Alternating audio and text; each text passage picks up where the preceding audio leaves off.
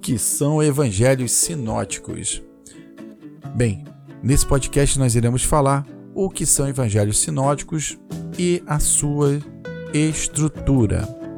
Mas antes, deixa eu me apresentar. Eu sou Jorge Teles, criador do canal Fé e Bom Ânimo, e esse tipo de conteúdo e outros você encontra no nosso site www.feibonanimo.com.br.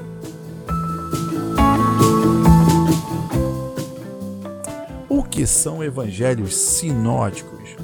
Evangelhos sinóticos são os três relatos da vida de Jesus que estão na Bíblia. Eles são localizados entre os três primeiros livros do Novo Testamento. Os evangelhos sinóticos são Mateus, Marcos e Lucas. Somente o evangelho de João não é considerado como evangelho sinótico, porque ele é um pouco diferente, ou melhor, bastante diferente dos três. Esses evangelhos sinóticos, ele possui uma estrutura de narrativa e obedece. Ele tem o nascimento de Jesus, ele tem o ministério de João Batista, tem o batismo, tem a tentação de Jesus no deserto, tem os ministérios de Jesus na Galiléia, na Samaria, na Pérea e na Judéia, tem, existem, ah, tem as viagens, tem a Semana da Paixão morte e ressurreição de Cristo. Todos esses três, eles obedecem essa estrutura em suas narrativas. O melhor é que todos esses três fazem parte do canon.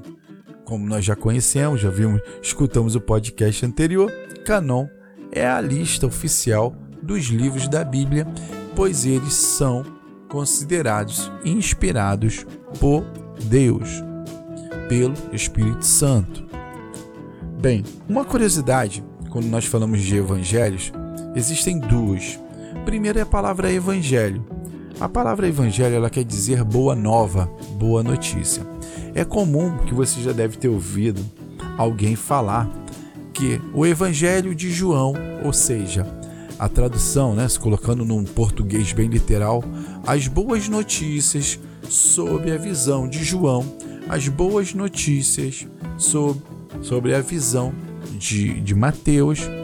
E aí é a palavra é, evangelho significa isso: boas novas, boas notícias. A segunda curiosidade é que Jesus não escreveu nenhum evangelho sobre a sua vida e nem sobre os seus ensinamentos. Somente os discípulos, e somente os discípulos após a sua morte, que começaram a registrar o que tinham visto e ouvido. Durante toda a vida de Jesus com os discípulos, eles não escreveram nada. Só depois da sua morte que eles começaram a querer deixar isso registrado para as próximas gerações, que somos nós, estamos aqui. então vamos lá. Ah, o que é a palavra sinótico? A palavra sinótico, ela, primeiro que ela vem de uma origem grega. É importante nós entendermos essas palavras que são colocadas, né? E ela quer dizer que é, é, é, é o que se permite ver de uma só vez. É um conjunto como um todo, ou seja, é a forma de uma sinopse ou um modo resumido de algo.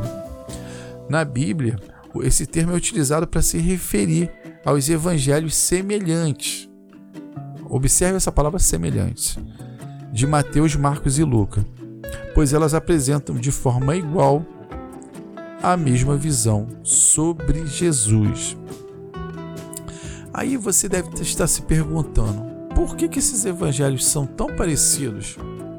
Por que, que eu tenho que ler a mesma coisa três vezes? Bem, esses três evangelhos foram colocados lá sobre a mesma visão, sobre, né, sobre a sinopse, sobre os sinóticos, porque cada evangelho tinha uma finalidade. O evangelho de Mateus, ele foi escrito para convencer os judeus sobre que Jesus era o Messias. Já o evangelho de Marcos, ele já foi escrito para evangelizar os romanos. E o evangelho de Lucas foi escrito para evangelizar os gentios, ou seja, os não judeus.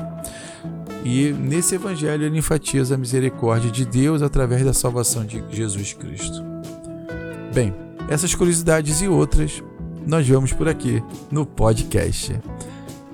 Fiquem com Deus, tenham um dia grandiosamente abençoado. No nome de Jesus. Amém. E eu te aguardo no próximo podcast. Tchau, tchau.